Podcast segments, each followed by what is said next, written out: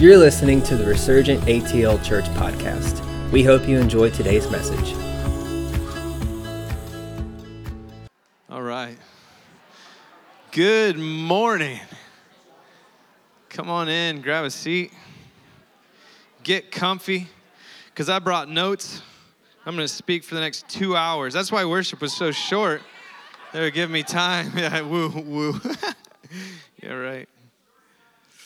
Hey, you're not going to beat the Baptists to lunch anyways, so we might as well speak long till they're done eating and then you guys can go. It's Easter. There's going to be a lot of them. I love Baptists. I'm not saying that in a bad way, but they'll always beat you to lunch. I remember when at our other church in Georgia, when we would get out of church, we would try to go to Cracker Barrel, and there'd be like a two-hour line. But when we got out late, they'd be done eating, and we'd just walk right in and get a seat. So, yeah, that was fun. Yeah. So I'm going to talk forever. That's what I'm trying to tell you. Uh, no, I'm not going to. I'm going to talk for a little bit, though. Happy Easter. Hey, it's a good day to be alive. I mean that with everything in me. It is a good day to be alive. We live in an amazing time. Anybody agree with that? Yeah, people had to, some people had to think. They're like, "Wait, has he been under a rock or we live in an amazing time. We live in an amazing opportunity is what we live in. And uh, I was, I, I love Easter. I absolutely love Easter. Um, some of my favorite holidays to celebrate are like Fourth of July, and those for the fun part of it, like fireworks. We, when we live by the beach, we go out to the beach and we light off fireworks and have our American flag flying and just, you know, eat good food and all that kind of stuff. Um, I, I love, love, love Fourth of July, but Easter holds one of the most special places in my heart. Uh, because Easter is the one that's most connected to my emotions. Easter is the one that's most connected to uh, just that that soft place. You're with me. You love Jesus. You know this one. That soft place where it's like Easter is so humbling and so victorious, and Easter stirs up something. It's like a roar of a lion inside of me uh, where the lamb was slain, and somehow the lamb that was slain raised up a lion in each one of us. And there's this, you feel it inside of you. Like I, I wanted to worship for hours this morning. We worshiped on the way here. We and then this worship, I just it just felt like it flew by so quick. I want to just worship all day long uh, because something about Easter just does that inside of me. I know, I know life is worship, and I know every day should be wanting to worship. All, but there's something about Easter. Anybody with me? Do I keep saying it until somebody agrees? I like vocal feedback. Thank you. Easter is absolutely amazing, a phenomenal day. Easter is what separates us from every other religion on the planet.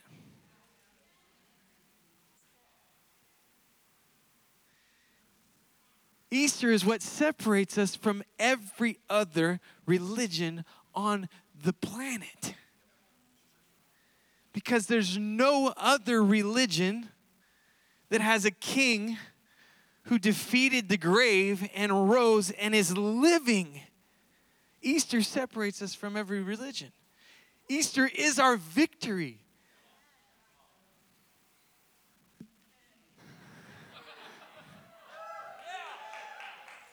Like 4th of July, we celebrate freedom as a country, but Easter, we celebrate freedom as a people that is so much deeper than the freedom of a country or wars that were fought. Easter is the celebration of the freedom of our souls, of our spirits, of our eternity. Like, it's a good day to get excited. It's a good day to be alive. It's a good day to cry those tears of just like, Jesus, you're, you're crazy and amazing. You overwhelm me with goodness. I was I was reading uh, I was reading the uh, the Easter story, I guess you could call it the the story of the cross. Uh, when Chris told me, which this was wild. You guys, Chris usually tells me I'm speaking like four or five days before I speak. This time he gave me like weeks to think about it. It was maddening. I didn't know what to do with myself. I wrote notes. I don't do notes. I wrote notes. It was crazy to me. I had so much time to think about it, and I had so much time to think about Easter. And so I was reading it, and I read it. I've read through it a few times, but I was reading it, and one verse stuck out to me so much. And it's maybe an obscure verse, but I'm gonna well, I'm gonna read you a few of them. But it's this obscure verse, and it got my mind down to mind. Uh, uh, just I just started going down the trail of this verse and what this verse kind of meant and what kind of popped out to me. But we're gonna go there this morning. So if you want to turn with me, you can turn to Matthew chapter 28 and we'll read a few verses. If you if you want to do that that would be great if you turn with me. Otherwise you just have to believe me that that's what it says. I won't make anything up i promise. I'm going to read right out of the iphone bible. But matthew chapter 28 is titled the resurrection now after the sabbath towards the dawn of the first day of the week mary magdalene and the other mary i love that part it says the other Mary. Mary Magdalene and the other Mary. I just think that's so awesome. What if you were the other Mary? You're like, you're really going to write it like that? Seriously? Is this what we're going to say about me, the other Mary? Oh, it's so fun. You know, any parents in here know what that's like because, like, oh, you're Judah's dad or Ava's dad or Oren's dad, and or or Ava's mom, Judah's mom, right? I mean, like, you're you're you don't you you go by mom, you go by dad, you rarely go by your name, and so she got her name in there, but it's the other Mary. oh, the is Mary Magdalene uh, and the other Mary. Cool, that's fun. Sorry, this is the stuff that sticks out to me when I read my Bible. Welcome into my mind. Uh, so Mary Magdalene and the other Mary went to see the tomb. And behold, there was a great earthquake, for an angel of the Lord descended from heaven and came and rolled back the stone and sat on it. How cool is that, first of all? An angel, from, there was a great earthquake. An angel from heaven came and rolled back a stone that it took an entire group of men to roll and put in place. Huge stone, this thing weighing probably a ton took an entire group of men to roll with all their might and put in place in front of the tomb. An angel comes down from heaven. There's an earthquake. The angel rolls the stone away and then sits on it. And I kept reading through that and I thought, how fun is it that heaven was so mocking in the way that heaven sent an angel to roll away the stone and then sit on it? The opening to these, these tombs were probably around the height of this cross. probably as wide as that, too, or wider. Uh, one ton. The, the stone was probably around 2,000 pounds. It was thousands of pounds, huge stone. Thousands. And it was sitting in front of it. This angel was large enough. Let me just stand next to this cross. This angel was large enough to roll the stone away and then sit on it. Sit on it like I'm sitting on this chair right here. sits on it. Just an angel, not God Himself, just an angel. Just one of the angels rolls the stone away and sits on it. And I thought, how amazing are you, God? And then I started thinking about the tomb, and I, you know, as a kid, I always thought, well, yeah, you got to roll the stone away so Jesus can get out, right? like, yeah, the angel had to roll the stone away so Jesus could get out of the tomb. No, little Scott, as a child, that's not actually what happened. Young man, the angel rolled the stone away not so Jesus could get out, but so that we could get in. See, the stone didn't need to be rolled away for everything to be finished and done. The stone was only rolled away so we could go in and see the victory of heaven and what separates us from every religion on the planet. Like, there's a reason why we should be excited today. Whew. Come on. You can't write this stuff. Rolled it away and sat on it, mocking all of hell. Right there, in one act, mocking hell. rolls away the stone that was supposed to entomb the living Christ, rolls it away and sits on it. I, I, I guarantee if you saw that angel's face, there was a smirk on it. See, all of heaven knew the game plan.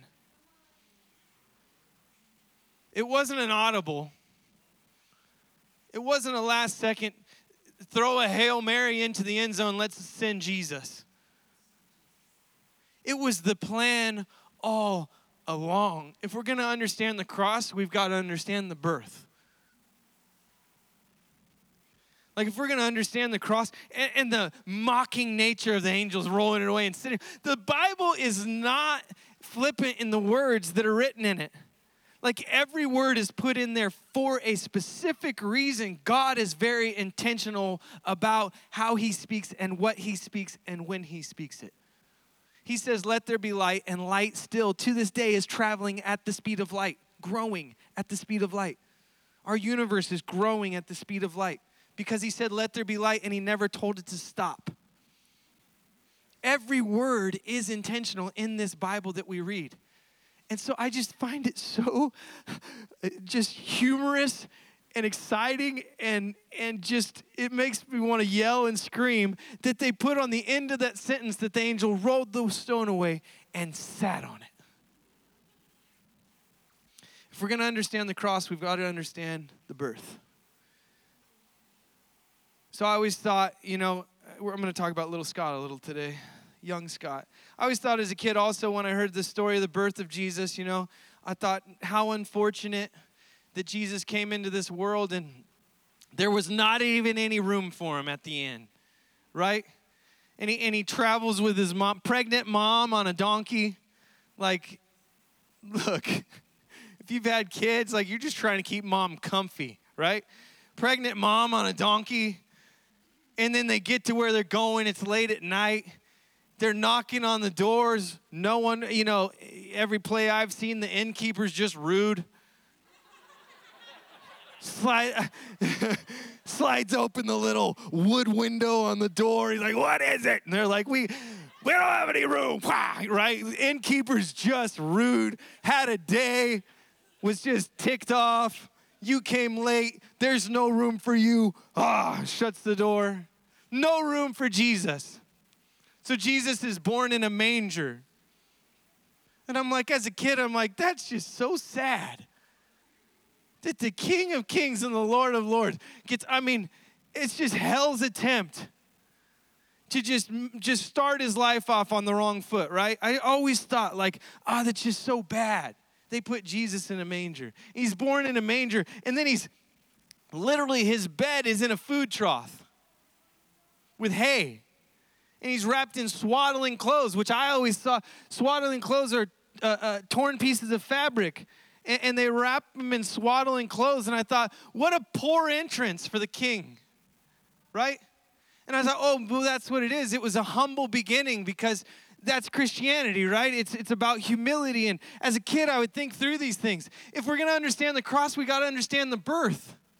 See, in Isaiah, it was prophesied thousand years earlier, it was prophesied that he would be the lamb that was slain before the foundations of the earth, that he would be the total sacrifice. So he comes to earth, and this is what would happen when, when they would have baby lambs. The firstborn baby lamb would be the first sacrifice. So it was always the firstborn was set aside to be a sacrifice to atone for our lives, right? Because we had to sacrifice in order to find atonement in order to find forgiveness. And so the first, I'm yelling because I'm excited. I'm not yelling because I'm mad at you. I can feel it. You can hear it. I know what's happening. I can't stop. the first lamb that was born was caught, it was not dropped to the ground. Every other lamb was born on the ground, like a lamb would be. But the first lamb was caught, it was not dropped on the ground. It was then wrapped in swaddling clothes, in linens so it would not get any dirt or blemish on it. Because the ones that were sacrificed had to be without blemish and they had to be the firstborn. See, if we're going to understand the cross, we got to understand the birth and the life. He was born in a manger on purpose. It was heaven's plan. Why? Because sacrificial lambs were taken aside and they were born in a manger. He was wrapped in swaddling clothes not because they were poor and there was nothing else to put him in. He didn't get a, a, a you know, first child onesie or whatever, you know, like he didn't get the onesie, it's too big. They're just swimming in it. He got swaddling clothes, and I'm like, oh, what a poor beginning for the king. No, what an appropriate beginning for the lamb. He was caught and he was wrapped in swaddling clothes. You know what they would do with those lambs then? They wouldn't put them in with the rest of them. They couldn't. They're not supposed to touch the ground. They're not supposed to get dirty. So they would put them in a feed trough to keep them separated from the rest of the lambs. He was born in a manger. He was wrapped in swaddling clothes. He was separated from the rest. He was put in a feed trough in hay. Why? Because he was to be born without blemish. He was the one that was to live without sin. Why? Because it, that's what it was going to take to be the ultimate sacrifice. And then he's baby Jesus, you know, and, and that's the part of the story and the life where you're like, that's funny because, like, he had to get his diaper changed. This is the Lord of all. He had to get his diaper changed. Like, Mary told him what to do, guarantee it. Right? the other Mary. The other. Not,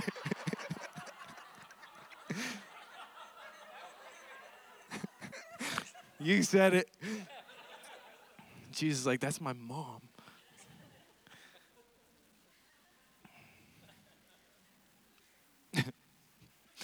yep.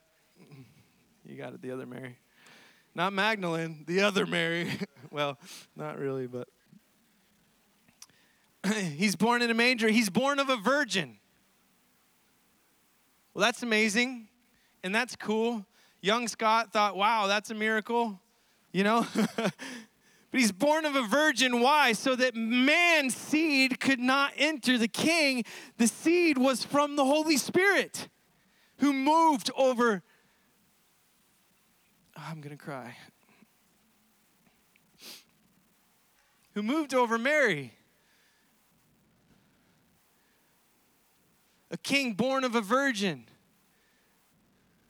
In the Bible, it talks about the sins of the son or the sins of the father, and it passed down from generation to generation. So, in order to cut the sin nature out of man, man couldn't be born of a man and a woman here on earth. Man had to be born, Jesus had to be born from God hovering over the womb of a virgin to cut the seed of sin out of man. So he's born of a virgin. He's born in a manger on purpose as the lamb. He lives a sinless life where, yes, the other Mary gets to tell him what to do. He goes through life, and then at the age of 30, he steps on the scene. And what happens? I was reading about the first miracle of Jesus. Everybody know what the first miracle he did was? Well, it's the first miracle that there's an account of, of a public miracle. Because we got to understand this one too. So he's at a wedding, and mom's scrambling because they ran out of wine. And she comes to Jesus and tells him, You do something about this. And he's like, You know, the, the funny, you can read it how you want, but I always read it as, Woman, it's not my time. Like I, Jesus just had this, like, he says, Woman woman. Is that so funny? I don't know if that's the translation we have or what, but he says woman. I'm like, that's that may be the other Mary, but if I said that to my mama or one of my kids said that to their mama, like that, that's the that's that woman that's gonna whoop your butt, right? but this Jesus, he says, woman, it's not my time. And she tells the servants, just do whatever he tells you to do, right? She's not listening to him. And so he takes the water and he blesses it and he turns it into wine. I was thinking about that miracle. Do you know on average it takes four to five weeks to ferment wine? Four to five, you got to grow the grapes first. Like, there's a process to this. You have to plant the grapes, you have to grow the grapes, you have to grow them to maturity, you have to pick the grapes, you have to crush the grapes, You have to do a lot of stuff. And then once you have that process, then you start the fermenting process with sugars and yeast. And it takes four to five weeks to get wine. But that's not good wine. That's just barely wine. You can call it wine then. But the longer wine ages, the better it gets. Jesus, in an instant, blesses water, turns it to wine, and they say to him, Why would you serve the best wine at the, at the end of the party? Because you know, you pay good money for good wine, you serve that first, and then once everybody gets a little buzzed, you give them the cheap stuff, right? Uh, that's what I understand. I don't know, I, have never done that, but that's what I understand. Like you, you're supposed to give the cheap stuff then because no one's to notice because they already had the good stuff and now they don't care. But Jesus serves the best wine at the end. And the best wine came from him just blessing water. I started to think about the life of Jesus. The life of Jesus was in opposition to every physical law, every law that man could make, every structure that man put together, every religious thing, every every everything. He was in violent opposition to everything man put together, to every standard that man came up with, to every mathematical equation that we could come up with. He was in opposition to even the fact that it takes you this long to make wine. Watch this. He turns water, the most boring of drinks.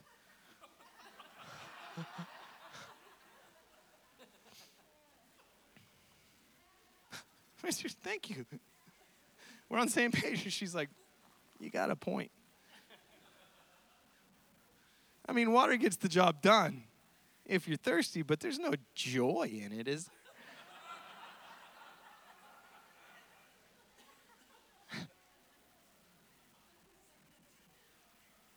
He serves the best wine. I'm convinced with everything inside of me that it wasn't just turning water into wine, but it was one more sign. See, his whole life was a sign, his whole life was a prophecy. His whole life was meant to be the way it was. Everything happened for a reason, on purpose, intentionality of heaven's plan. Walking every single step he took was ordered for him, perfectly in sync with heaven. He turns water into wine. I was praying about it, and I just felt like the Holy Spirit put it in my, just in my heart, dropped it in my heart. That he he traded right there in that instance his first miracle, stepping on the scene of public ministry. His first miracle, and this might sound small, but turning water into wine. And I just felt like it was taking our watered down religious, boring structure that we had come up with and turning it into the wine of the Spirit, like his first miracle was a sign of what he came for, that he was setting you free from the law and death and the boring nature of religion and that thing that we had settled for. He turned water into wine, and they said, Why would you save the best for last? Because it just keeps getting better with Jesus. We don't plateau. We don't come to this like understanding. You don't ever get used to it. Freedom isn't something you get comfortable with when it's heaven's freedom. Freedom from heaven continues to grow. Like our lives are meant to be lived in the balance of faith to faith and glory to glory. Tension is in the Christian life because it just gets better there's something to be excited about, guys. He lived in opposition to everything we thought was normal. He walked up to the poor fig tree. I've talked about this before, it always has upset me. The fig tree did nothing wrong.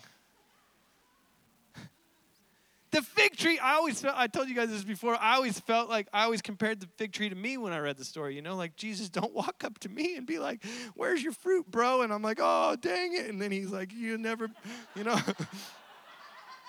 it's just, a, it's not, that's not a good, that's not good theology at all. But he walks up to a fig tree, he's with his disciples.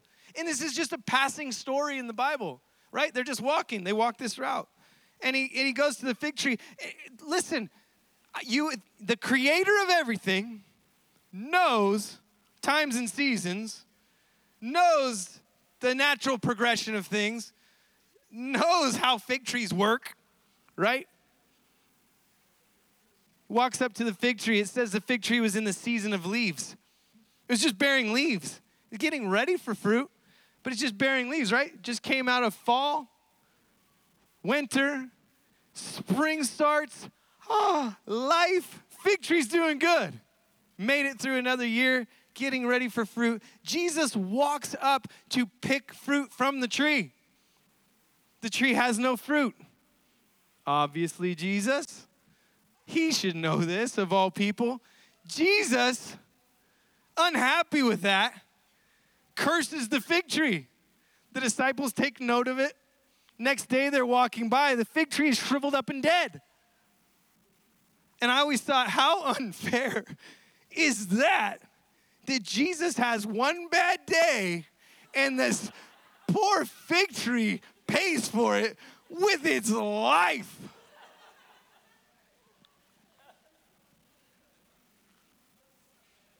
It wasn't poor fig tree, it was yet another sign that he came to live in opposition to everything we would say is normal.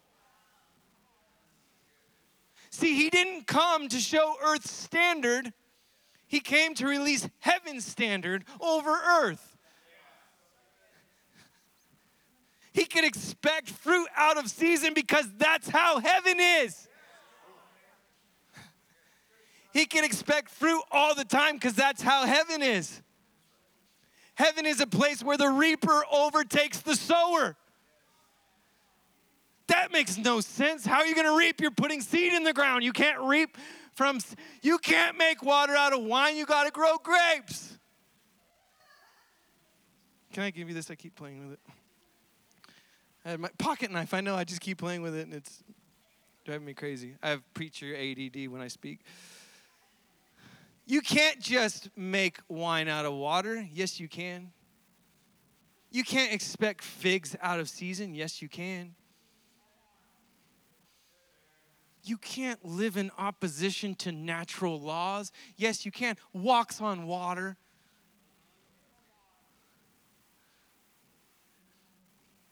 There's a natural progression of things, you know? It's birth, it's life, it's death. No, it's not. The little girl's dead. Nah, she's just sleeping. Wake up, little girl. Hey, go get her some food and water. She's going to be hungry. Like she'd been on a long journey. Yeah, from life to death and back.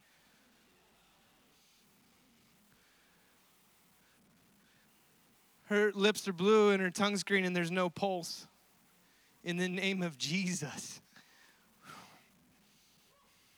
But there's a natural progression of things. That's medically not even sound in the name of Jesus.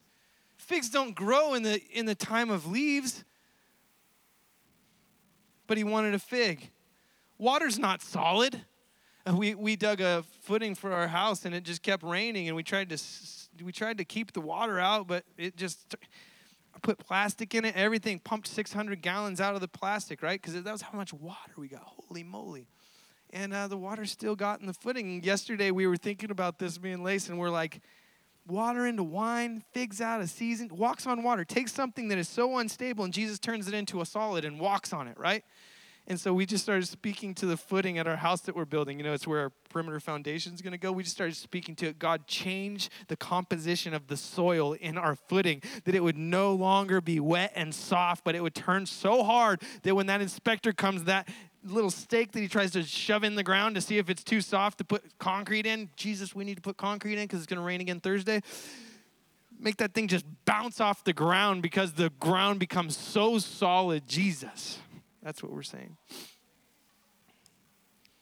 He lived a life that was hostile to every law and religious structure that man made. He lived a life that went the opposite way of the government, of religion, of like, you have to work to make a living. I'm a fan of that, right? You have to work. Jesus lived his life on the earth. He stepped into public ministry at 30 years old. For three years, walked around doing miracles, and every single need he had, everything he needed was provided for him, down to the fact where he had to have a treasurer. Amen. Some of us are like, Jesus, I need a treasurer. Put me in the place where I have to hire a treasurer. Not Judas, though. I wouldn't do that. every need was met, down to the Last Supper. He said, Hey, to the disciples, go to this place, tell them the Lord sent you. We're coming there for supper, and it'll be ready. So they go, and sure enough, no questions asked, they've got the Last Supper. He has them eat his body and drink his blood, which, you know, that was gross. People were like, What? What's happening here? Kind of weird. He's, he's marching himself towards the reason he was alive. He's taking step after step with them. They go to the garden. They're in the garden. Jesus is praying. And this is the part of the story where you can see like you could even like was Jesus doubting? You know, he's he's praying, "Father, he keeps going back and forth with the disciples. He's telling them, keep watch because he knows something's happening. And then he goes into the garden and he prays and he's like, Father, if this cup can pass from me, that would be great. But if it's your will, then, then let me drink of this cup. And then he goes back and he's like, Father, if there's any way that this can change. And what Jesus was experiencing was the weight of all of our sin, the weight of all of our doubt the weight of all of our sickness, the weight of all of our disease. Jesus was experiencing the judgment of the world. Why? Because the lamb that was going to be slain needed to bear the weight of the world on his shoulders. And so at that time, to the point where blood comes down as tears from his face. And he bears it all, and you watch the Passion of the Christ and you cry. And, and it always guts me to see my Jesus go through that for me, for you. And he bears the cross but let's not get it twisted. The cross was not a slow walk to death. The cross was a victory march from birth to rising again. Like this was not meek, mild, gonna be broken Jesus marching to the cross. This was the King of Kings putting on the weight of the world and slowly, one foot in front of the other, in a victory march, making his way to the cross. When they came to get him in the garden, even after all this, and you're like, was he doubting? I'm sorry for the people up front that have to turn around or just know that I'm behind you speaking. I know that's awkward. I do it. It's like a runway. I have to go that way. When they came to get him in the garden, he knew it was going to happen. He told them. He said he told his disciples this is what's about to happen. They come to get him in the garden and Judas brings all the armies. I'm almost done, Chris. He keeps checking his watch. Jesus is in the garden. Judas brings a, an entire army of men and city leaders and all these people, right? All these people of authority, they come to the garden. This is the funnest part when they go to arrest him in the garden, they come up and he says, Jesus says to them, right? Like he knows what's about to happen. And he just had this moment where young Scott reads that, and I'm like, oh man, Jesus was doubting. He didn't want to do it. He, he didn't want to do it. He was like, Father, is there something else, some other way that this can happen? No, Jesus was bearing the weight of the world. Now, older Scott, who, who, who knows this a little better, sees it. He's in the garden. He wasn't broken. He they hadn't broke his will. He's in the garden. They come to him. He steps forward and he says, Who is it you're looking for? He knows who they're looking for. There's an entire army of men. They said some counts say up to 350 men with swords. They came to get Jesus with swords. The man who healed the sick wore sandals.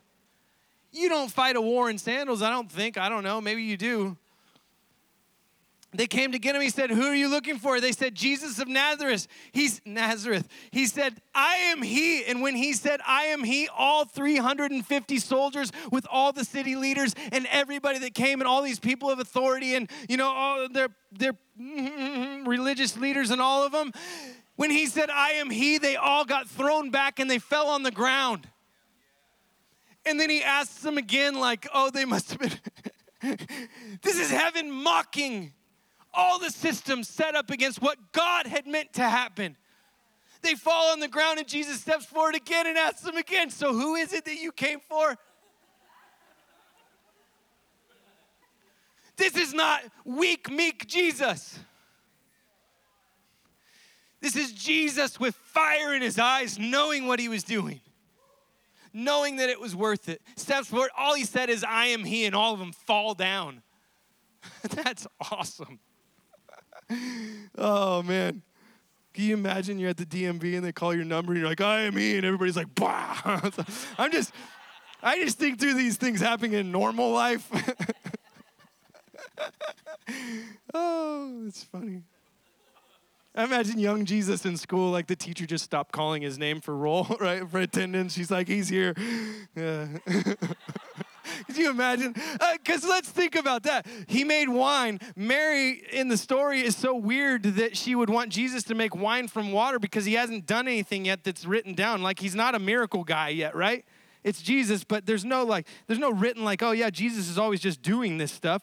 Mary's like, you need to do something about our problem. And he's like, It's not my time. They're having a conversation. Like, she knows this is Jesus. She knows what he's capable of. Because obviously, around the house, like, Jesus didn't even do his chores, probably. Mary's like, Take out the trash. And he's like, Woman, it's done. She's like, What? I mean, this is just because. it's Joseph. Tell, tell Joseph to do it. You, you know, he turned water into wine. Mary, you can read in it, she knew. She knew he could do it. That's why she, even when he said it wasn't his time, he, she just told the servants, just do whatever he tells you to. Like, oh, he's just being Jesus, you know? you got kids, you know that one. But this is 30 years old, too. So she says, just do. He turns water into wine. She knew he was the man of miracles. Like, she, could you imagine growing, uh, you're raising a child that, He's like in the bathtub just parting the sea. like, what does it look like to be kid Jesus? Like, you got to play around with that a little bit, right? That's why none of us were Jesus. Honestly, every guy in here is like, because we've all thought it.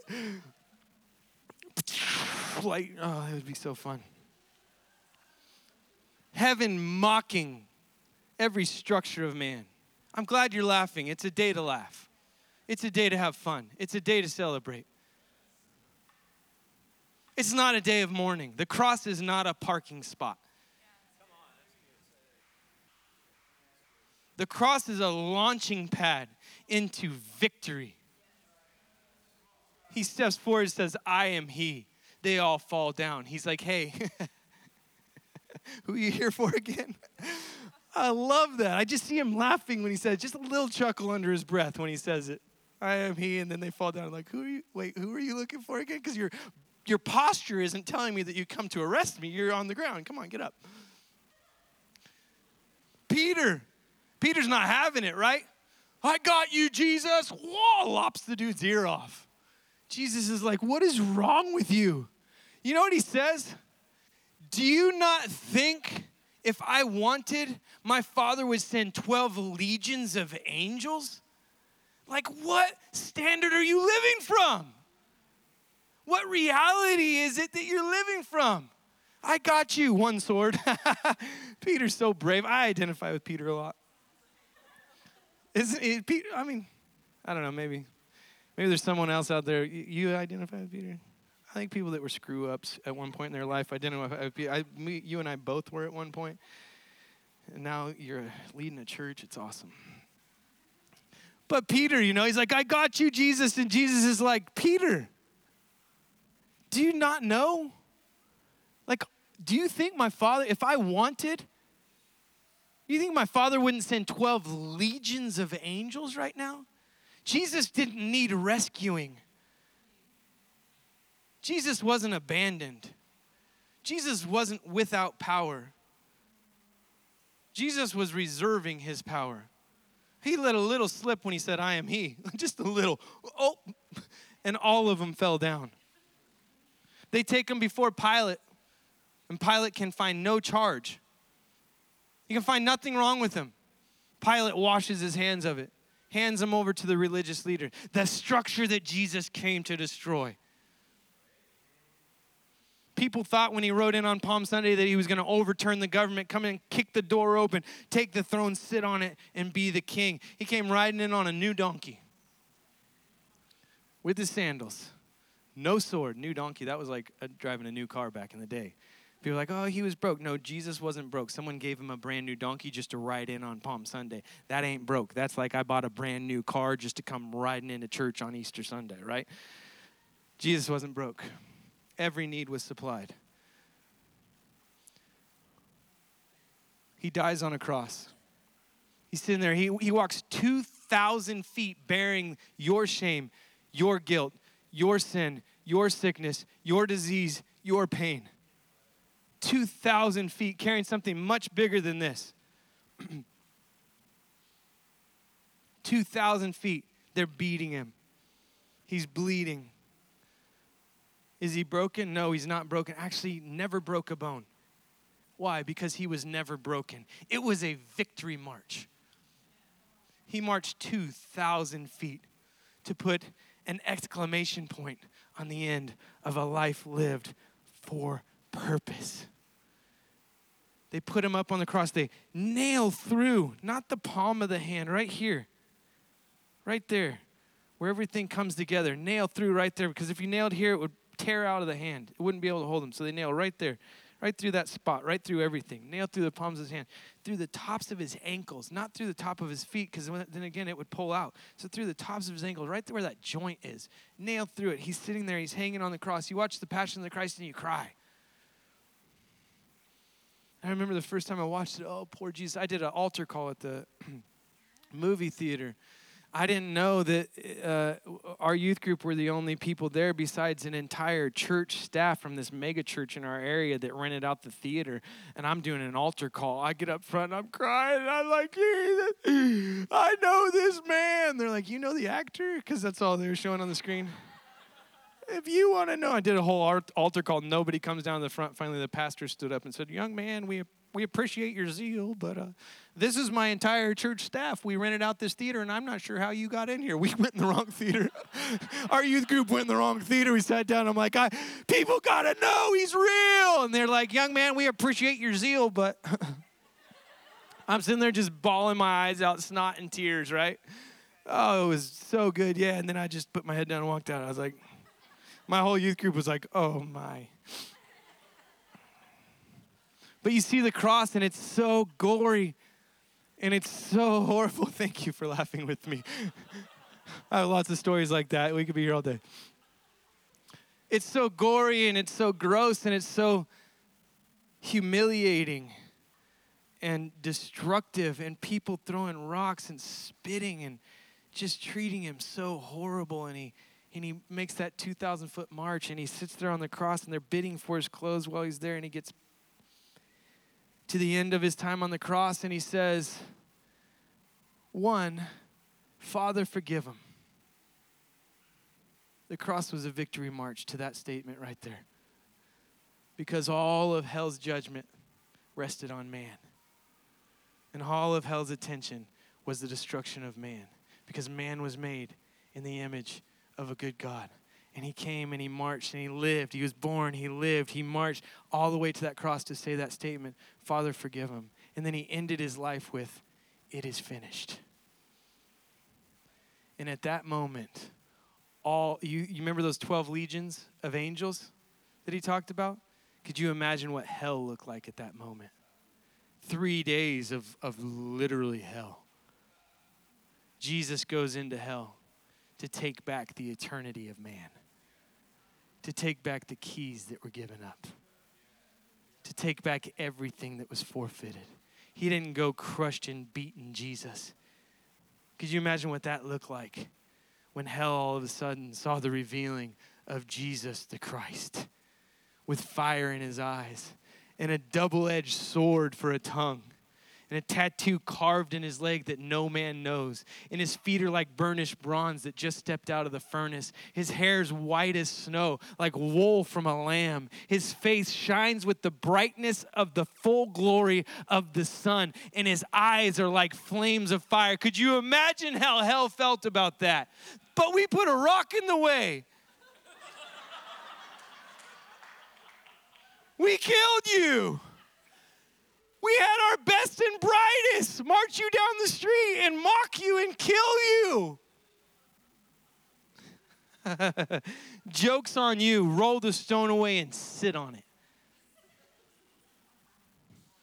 This Easter story is not one of broken and beaten. Yes, there was some beating that happened. Yes, there was some blood. This Easter story is not a broken and beaten story. This Easter story is a victory march. And more than anything, it's an invitation. What areas of your life is heaven rolling the stone away and sitting on because you see it as a tomb? What areas of your life is heaven walking up to and going, there can be fruit even though it's just time for leaves? What area of your life where you're like, it's water, it, it it's not stable, I don't have stability? Jesus wants to walk on it and then invite you out of the boat into. What areas of your life are not representing everything he fought and marched and bleed and died for? It convicts my heart to the very bottom of who I am. My life should be a representation of that victory right there. Every day of my life every day of my life. We just saw two days ago, or yesterday on uh, Facebook, we were in Nicaragua this day like eight years ago. And the testimony was this Ava and Lacey were standing right next to a young man who was born deaf and mute, couldn't hear, couldn't talk. And in the testimony, he's standing there with a huge smile on his face because they prayed for him and he started hearing for the first time, and his first words out of his mouth was amen. And then two more to follow, two other young men. The deaf school came into the meeting, and their ears popped open, and they started to speak for the first time. Why? Because that's what he paid for. See, we, we, we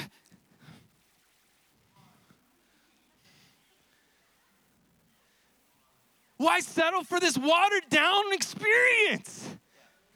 When there's like wine available and it's the best for last. That's just absurd. Well, guess what? He came to tear down every structure of man, even birth. But she's a virgin. He came to rewrite what it looks like to be you and I. I told you I was going to speak for two hours. I almost did it. I want to invite the, the band up because I we just we can't end with me talking. He came to rewrite it all. He came to change it all. Every physical structure, every mental structure, every spiritual structure. Sin is dead. Sin has lost its grip on you. So if you find yourself doing things that don't line up with what your nature should be, today would maybe be a good day to invite the victory of the cross into that area instead of excuses. Uh, listen, this is it. It's living in the victory of who He is. Guess what? Sickness and disease were quenched. By His wounds, we are healed. Shame and guilt were humiliated. They rolled the stone away, sat down on it, and I guarantee laughed in the face of shame and guilt. It's a good day to celebrate. It's a good day to remember. It's a good day to remind ourselves. It's a good year. I started out by saying it's a good time to be alive. If you didn't believe me then, I hope you believe me now. COVID ain't got nothing on my Jesus. Lockdowns ain't got nothing on my Jesus. Economies ain't got nothing. Um, he rode a brand new donkey. There is no limit that can be put on my Jesus. Well, guess what? You're invited in to that life.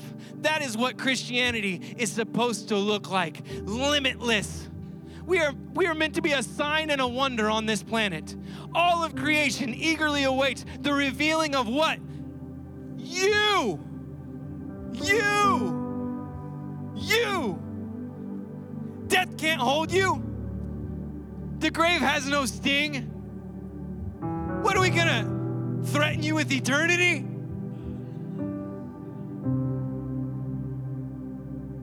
It's time to get out of our watered down religious nature. The, the stage has been set for the revealing. The whole world is anxiously awaiting an answer.